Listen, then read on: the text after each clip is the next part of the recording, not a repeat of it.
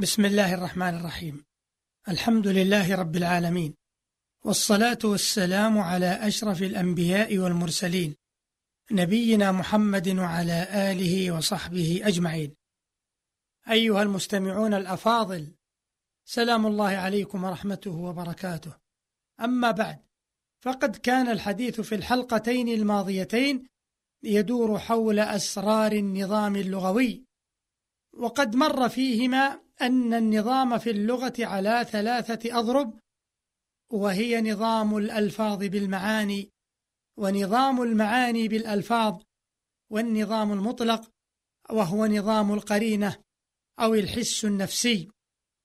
وقد وقف الحديث في الحلقة الماضية عند نظام القرينة، وهو ما يسمى بالنظام البديع، لأنه في ظاهره نوع من الفوضى كما يقول الرافعي، وذلك أنهم يعتمدون في ضرب من كلامهم على اللمحة الدالة والإشارة التي تقع موقع الوحي، وعلى أضعف أثر يشير إلى وجه الكلام ومذهبه.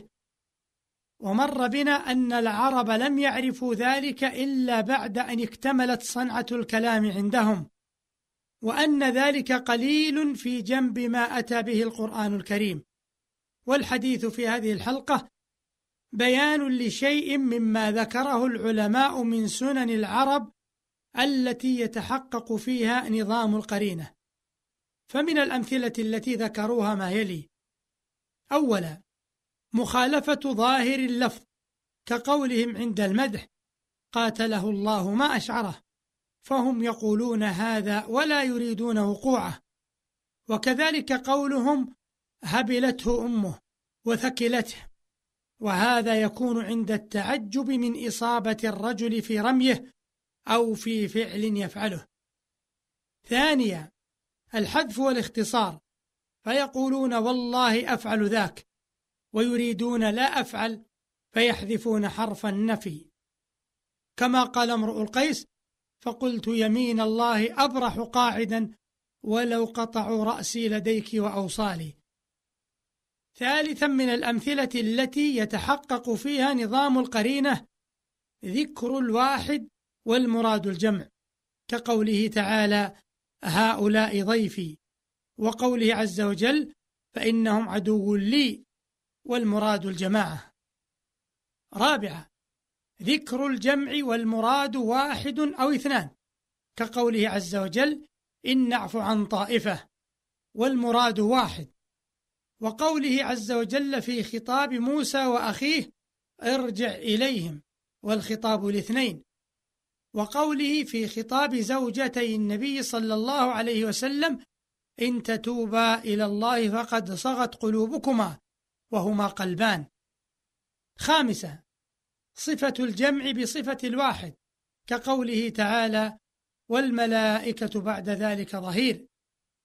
سادسة، صفة الواحد أو الاثنين بصفة الجمع، كقول العرب: ثوب أهدام، وجاء الشتاء وقميصي أخلاق. سابعة، الالتفات، المعروف في البديع، وهو أن تخاطب العرب الشاهد ثم تحول الخطاب إلى الغائب، وتخاطب الغائب ثم تحوله إلى الشاهد، وأن تخاطب المخاطب ثم ترجع الخطاب إلى غيره، كقوله تعالى: فإن لم يستجيبوا لكم فاعلموا أنما أنزل بعلم الله. فالخطاب الأول للنبي صلى الله عليه وسلم وصحابته، والثاني للمشركين. ثامنا، من الأمثلة التي يتحقق فيها نظام القرينة الرجوع من الخطاب إلى الغيبة، ومن الغيبة إلى الخطاب بدون تغيير في المعنى، كقوله تعالى: حتى إذا كنتم في الفلك وجرين بهم، أراد بكم، وقوله عز وجل: وسقاهم ربهم شرابا طهورا، إن هذا كان لكم جزاء، ومعناه كان لهم. وقد جاء ذلك في الشعر أيضا، كما في كتاب الأضداد لابن الأنباري. المثال التاسع مما يتحقق به نظام القرينة أن يبتدأ بشيء ثم يخبر عن غيره، كقوله تعالى: والذين يتوفون منكم ويذرون أزواجا يتربصن، فخبر عن الأزواج بلفظ يتربصن وترك الذين. المثال العاشر: نسبة الفعل إلى الاثنين وهو لأحدهما، كقوله تعالى: مرج البحرين يلتقيان، إلى قوله عز وجل: يخرج منهما اللؤلؤ والمرجان، وإنما يخرج من الملح لا العذب.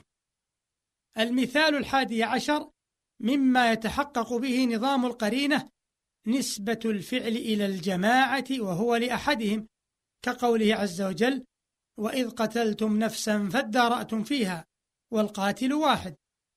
المثال الثاني عشر: نسبة الفعل إلى أحد اثنين وهو لهما، كقوله عز وجل: والله ورسوله أحق أن يرضوه. المثال الثالث عشر: أن تأمر الواحد بلفظ أمر الاثنين، كقول العرب: افعل ذلك، ويكون المخاطب واحدا.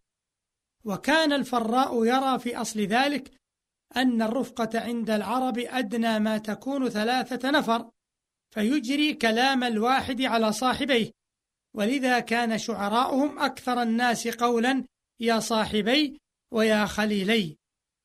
المثال الرابع عشر: أن تأتي بالفعل بلفظ الماضي وهو حاضر، أو بلفظ المستقبل وهو ماض، كقوله تعالى: أتى أمر الله أي يأتي، وقوله: واتبعوا ما تتلو الشياطين، أي ما تلت الشياطين. المثال الخامس عشر: أن تأتي بالمفعول بلفظ الفاعل، كقولهم: سر كاتم، أي مكتوم، وأمر عارف، أي معروف، وبالفاعل على لفظ المفعول، كقولهم: بيع مغبون، ويكون المعنى غابنا. المثال السادس عشر: وصف الشيء بما يقع فيه، كقولهم: ليلهم نائم إذا ناموا فيه، وليلهم ساهر إذا سهروا. المثال السابع عشر: البسط بالزيادة في حروف الاسم والفعل متى أمن اللبس بقرينة تقتضي ذلك، كإقامة وزن الشعر وتسوية قوافيه. وعلى هذا قول بعضهم في صفة الظلماء: وليلة خامدة خمودا، تخياء تخشى الجدي والفرقودا، فجعل الفرقد كما ترى، ثم قال فيها: لو أن عمرا هم أن يرقود، أي يرقد. المثال الثامن عشر: مما يتحقق به نظام القرينة القبض، محاذاة لذلك البسط، وهو النقصان من عدد الحروف، كقولهم: لاه ابن عمك، أي لله، ودرس المنى، أي المنازل. ومنه الشاهد النحوي: درس المنى بمتالع فأباني، فتقادمت فالحبس فالسوباني. المثال التاسع عشر والأخير: الإضمار للأسماء والأفعال والحروف، كقولهم: ألا يسلمي، أي يا هذه، وقولهم: أثعلبا وتفر، أي أترى ثعلبا وتفر.